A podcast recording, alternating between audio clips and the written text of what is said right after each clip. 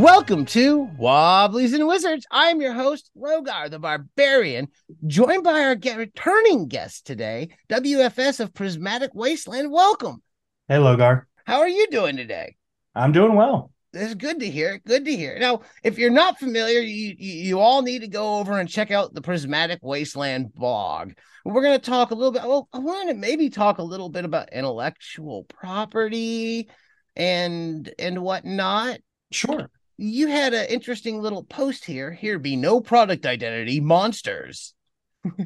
Yeah, so so that was inspired by the the hoopla in December of you know Wizards of the Coast and their OGL and potentially taking that way. And myself with a lot of other OSR voices have been saying, you don't need the OGL to write adventures. You don't need permission from Wizards. And what this is is taking some of the iconic kind of D and D monsters that they do have, you know, trademarked and and that you're not able to use, such as the Beholder or the Carrion Crawler, and just saying, here's some different names you can use. You know, they don't own eyeball monsters. You can have your own eyeball monsters. um, so this is just a list of them, and I also give them, you know, five star or or out of five stars ratings for each of these monsters because some are better than others. so, just are you just rating the monster in general?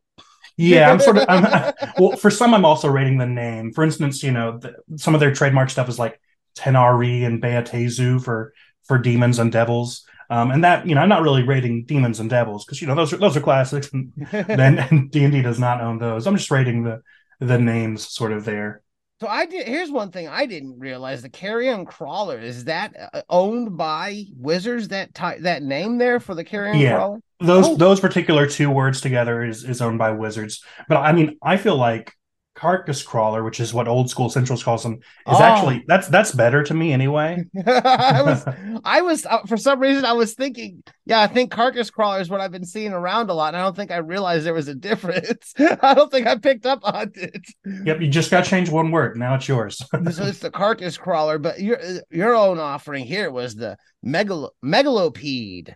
I, I like the megalopede. Yeah, I, I actually like Megalopede. It because it, it, really emphasizes what I think is frightening about this monster, which is that it's a giant bug. It's a giant centipede with teeth, uh, and that that's frightening. So I just combined the words, you know, for megalodon, which is prehistoric shark, which means big teeth, and centipede. So megalopede. So I, I'm curious, like when it comes to the OGL, I, I'm not an OGL expert. I know that there are like certain things that can or can't be copyrighted, and what like like like Mhm. game mechanics themselves, you can't really copyright or put a restriction on it, from what I understand. So what ends up being the thing that they throw a legal like disclaimer around that you can't use are things like trademarked names, stuff like that. Right, because because whenever they say, you know, here's the OGL, you can use our stuff, they just explicitly are saying, but you can't use these particular monsters. because it's certain because and and and we've had episodes where we've spoken to an intellectual property attorney about some of the difference between trademark and copyright. And if i'm thinking correctly the this would be would that be more of a trademark i'm assuming because it's the titles? Uh i'm not sure. I'd have to get someone with more Yeah, intelligence I'm, I'm not an IP attorney. This is not legal advice, but yeah, I, I, this is more in the realm of of trademark. Whereas if you were just taking, you know, verbatim their text out of the OGL, absent the OGL, that's more copyright. Mhm. Yeah, so how how far into the ogl have you have you uh have you delved into not not at all. Because I, I've never and I never plan to publish a OGL compatible game. Um, just because a you don't need it, and b that's you know that's just an ugly block of text you have to put in your book. Uh, so I, I recommend anybody who is an adventure writer who wants to write a D and D adventure, um, just just write it. You don't you don't need WotC's permission. They don't own D and D. Um, Fifth edition is not the only D and D. Any D and D you play at the tables is D and D. I, I I know that like when I'm talking to folks, I run a lot of like old uh, other we'll say clones and stuff like Mhm. that. Um, things like Swords and Wizardry, OSE, Castles and Crusades, Osric. Those are a lot of the games I've run over the last so many years. And I, I even when I ran Pathfinder for a bit, and usually when I talk to people like, "Hey, you want to come play D and D?" is what I'll say. I'm using another fantasy role playing game, but calling it D and D when I'm Yeah. talking to people uh, as the generic, like they say, the Q-tips versus cotton swabs. Yeah, I mean, I, I, go even further. Sometimes I'll say, you know, play D and D, but I'm talking about something, you know, Mausritter or Mothership or something yeah. that's not even the standard fantasy. Oh yeah, playing. I do a lot. Yeah, I do a lot of that. Eh, eh, that Mausritter. I've actually got the Mausritter boxes right here at my desk. They've been here for like a month now. I, I, I really need to get to running it. I may have an opportunity here soon. We'll try that out. Mausritter is excellent. One of my one of my favorite games. I've yet to run it. I, I almost had my a, a, game going in July, but it did not happen. But we'll see. I, I'm I'm gonna probably get one going here soon. Um, so you know, it, let's. I there's another blog post on here. I'm curious about. Hey, you got commercialization in my hobby. yeah, so this one I wrote back in in August, which was during the Zine Quest, the move to Zine Quest, and it was um, a reaction, or I guess a response to my friend Marcia of the Traverse Fantasy blog, and and and sometimes co-host of this podcast, um, where she had a kind of a call to action, kind of to um, separate the hobby from the commercial interactions. Mm-hmm uh, which I, you know, totally agree with. Marcia and I are, are good friends and aligned on a lot of stuff. Um, but this is just kind of my, not really defense, but my reasoning for why I sell games and why I think a lot of people sell games. Mm-hmm. Um, and it's not really out of a desire to make money because this isn't a really lucrative profession. it's more that games that you give away for free are seen as less valuable than games you charge for. Mm-hmm. And you're actually going to sell more. You're going to get the, your games in front of more people if you put a price sticker on it. Mm-hmm. Um, and if and so my goal, and I think a lot of people's goal, is to get your games in front of as many people as possible. Um, you know, to just you know just have as many eyeballs on your stuff as possible. You know, you do have to sell your stuff because it just adds the veneer of, of value. Mm-hmm. And I talk about you know Veblen goods and economics a little bit in this post, and then I also kind of walk through Zine Quest because I was doing a tracker at the time for Zine Quest 4 and, and kind of the various products going on for that. And so we're at a weird place now with Zine Quest, Zine Month, both kind of happening at the same time after last year's big, uh, I guess, shift and change. And now we kind of have the two monikers. Um, and and and it is it, like extremely commercialized hobby. Like a lot of folks are trying to make money in there and and charging for things. There's a lot of stuff going on there. Um, thoughts? yeah, I mean, I think it's it's kind of a, weird place because it is both a hobby where people are are you know, making professionalized products and sort of a hobbyist space, but it's also a hobby where you can really do it for free. Mm-hmm. Um, and I think that most of us, when we start playing D and D, you know, maybe we'll have downloaded the books somewhere on the internet, um, or or maybe we're just you know using some rules we made up. But largely, we're doing it kind of at free, and it's the way that the hobby is monetized, the way that people make money is there's a small amount of people who spend a lot of money on RPG products. Mm-hmm. I mean, I and I'm one of them. I, I can look at your bookshelf behind you and tell that you're probably one of them as well. Um, and that's kind of who a lot of these things are sold to. And I think that's fine. I, I think that that if that creates more, you know, interesting products, and I think that there's really been a vibrancy in the indie, the OSR, and the post OSR space um, if that helps facilitate that um, and that gets pe- into people's eyes, I think that's fine. So, and and I think we did you and I speak. Would we speak about David Graeber at some point in time? When we, we did, yeah. I, I believe we, we, came up on our, our, last, yeah, my last that, time. So that brings up all kinds of interesting questions. Because I and then some stuff I'd like to bring up is definitely like monetization of the hobby. Because one of the things I liked as a kid is if I had the books, I didn't have to go out and buy stuff to be able to continue to do this hobby. I was able to just keep on playing. Mm-hmm. As an adult, I'm kind of a, a book addict. I play I buy plenty of books when I got the money to buy books. I'm into books. I like them. But there is like an element like we live in a capitalist society that is a reality and, and getting outside of the capitalism itself is damn near uh, it gets impossible like you have to function within it at some point in time so in order to function, despite critiques I may have of capitalism, you got to kind of engage in it to just get food on your table. Am I wrong there, or what do you? No, totally. And, and, even and even if even if you aren't doing RPGs just for sustenance, I mean, you know, you were looking at a, at a different episode yeah. my book and admiring all the art. I'm not I'm not an artist, and I want to pay all these artists because there's there's you know 15 or so artists mm-hmm. on Barkeep on the Borderlands. Raising funds is necessary for me to be able to get that money to the artists. Yeah. Um, and and it's just you know it's a necessary evil, but yeah, like you like you said, it's a systematic thing. um, which games are unlikely to be the vanguard to take down capitalism. I think that, I think I'm pretty safe to say that that is not going to be the thing. Yeah, it, um, it's it's pretty uh, not like it's pretty niche. It doesn't the game industry doesn't hold a lot of power to the overall structure. I mean, we're and we're tiny compared to even board games, which are oh, tiny yeah. compared to video games. Yeah, I mean, and, and, I mean that's nothing compared to like the oil industry and the energy sector and things like that that make things yeah. really they, they hold a lot of sway and power there and and when it comes to the game world, you know, there are some that are the winners of the competition that are the top dogs, and I like Hasbro and stuff like that. Just seem mm-hmm. to make clear the the big bucks. yeah, and then the way that Hasbro's looking at monetization is totally different than what your indie because your indie RPG creators are at the at the most thinking maybe I'll run a really big Kickstarter, mm-hmm. whereas Hasbro is thinking maybe I should charge microtransactions for for race options and D and D Beyond, which is just like it, it, it's a different world. I mean, it, it's yeah. a different market. Really, it's a different player base. And there's there's something to say here too. I I think that that like pointing that out with with Hasbro and what's going on right now. I think a lot of folks, um, I, I've seen people. I don't know what the word to use is. Uh, concerned about the announcements from Hasbro.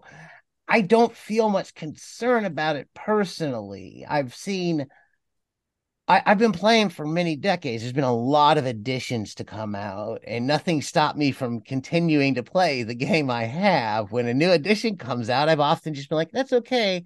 I don't have an extra 150 bucks to start from scratch. I'll keep on playing my game. yeah. I mean, with every edition, there's always kind of attrition of people jumping off and and realizing, you know, actually I don't need to play this. And I think that with the you know because fifth edition has had a ton of growth a ton of new yeah. people entering the hobby and i think it's actually going to be maybe a good time for indie osr and post osr people because whenever they're making the switch some of those 5e people who've never even thought about switching now that there's actually a choice of do i switch from 5e to 6e it's also potentially a jumping off point to or maybe do i do something else um, yeah. so those it can be kind of a fruitful moment of change now, I've always been one who plays a lot of different various role playing games. I played more Dungeons and Dragons later in my years than earlier. Like I did a lot of sci-fi and whatnot. So I've always been one who proselytizes different games.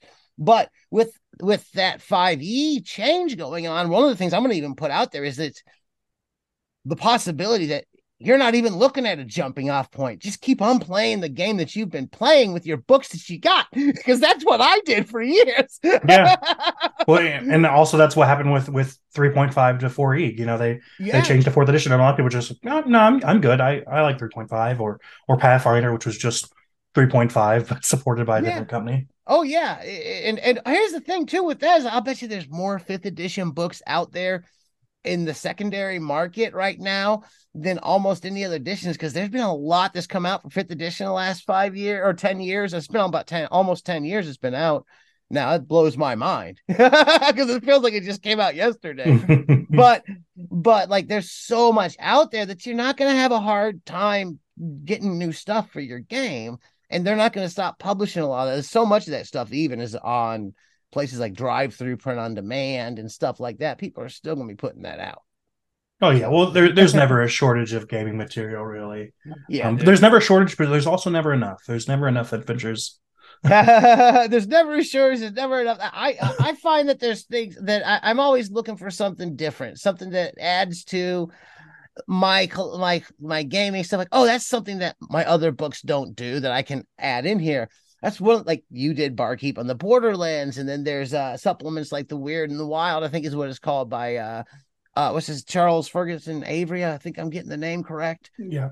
That adds like all procedural for like wilderness stuff. That's kind of stuff that hasn't been done before. I get excited when I see something totally new put out by somebody. And a lot of those, I, I would point out, Barkeep in the Borderlands, Weird into the Weird and Wild are kind of system neutral. You can use them with a lot of different editions and add those procedures that way. Yeah, I mean, when, we wrote Barkeep, we we didn't write it with 5e in mind really at all. It's not one of our recommended systems, but I'm I know for sure there are gonna be 5e people who are using it in their game, which is why I, I try to keep it a system neutral because even among just the OSR, there's so many things.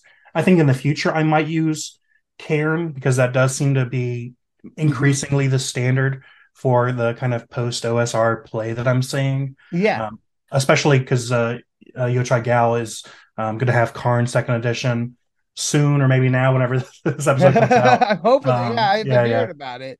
Yeah, he, he's doing a lot of really cool work on that. So that's going to be, you know, maybe a new lingua franca. I, I know that they have old school essentials as kind of its own lingua franca on one side, but this is going to be a different one, I think. Mm-hmm.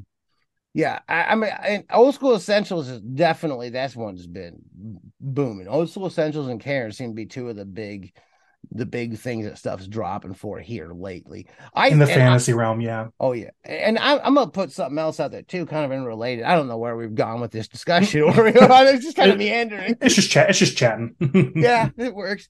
Uh one of the things that I used to proselytize, and I still kind of bring up every now and then, is the like what I've uh, consistently called open gaming, just a gaming culture where people are putting their stuff out there where we're not relying on one central company where essentially the community itself creates the content and the games and i think that kind of exists in the independent sphere and i really appreciate that that's something i'm a big fan of Absolutely. I, I wish really it existed more. I, I was I was after the the G plus boom, Mm-hmm. um, but I hear a lot of those stories, and I really wish like the the idea of the flail snails campaigns. Have you ever heard of that? No I, i'm not familiar with this It was basically like each each person had their you know characters, but they would hop from campaign to campaign, and each game master would just be you know have their own campaign world, their own system, and you would hop your character in, and you'd be just using whatever system and whatever world that is. Um, It, I mean, it sounds really cool. I mean, for for pickup games and also just the idea of one character existing in multiple systems. I mean, that's you know, multiverses are very popular in the zeitgeist right now, but that seems like a, a cool way to do a multiverse. and I've I've always been far too into the manual of the planes and doing planar campaigns. It's always been one of my favorites. We're coming Yeah. close to time. Um, could you tell the listeners where they can find you online? And you've got Barkeep on the Borderlands out there or coming out there soon. I'm not sure in relation to when this comes out and when that comes out, but give some people information on that. Yeah. So um, the best way to find me at all times is, is prismaticwasteland.com. That's my blog. Um, and it should have links to anything kind of relevant. Uh, my Twitter's Prismatic Wastes. My Twitter alternatives are Prismatic Wasteland. Um, and yeah, and, and if this is posting in the month of January, maybe a bit of February, Barkeep on the Borderlands is available for um, pre-order slash late pledges um, on BackerKit. Um, you can find the link both on my blog um, or on the old Kickstarter campaign page. Excellent. Well, thank you for coming back on. It's been great getting a chance to catch up with you. Absolutely. Thank you so much. No doubt. You can find us on Facebook. Search Wobblies and Wizards. Wobbliesandwizards.com is our blog. I'm on Twitter at Logar Hailcrom. We're on Patreon. We could really support. Patreon.com backslash Wobblies and Wizards. And as always, keep those dice rolling.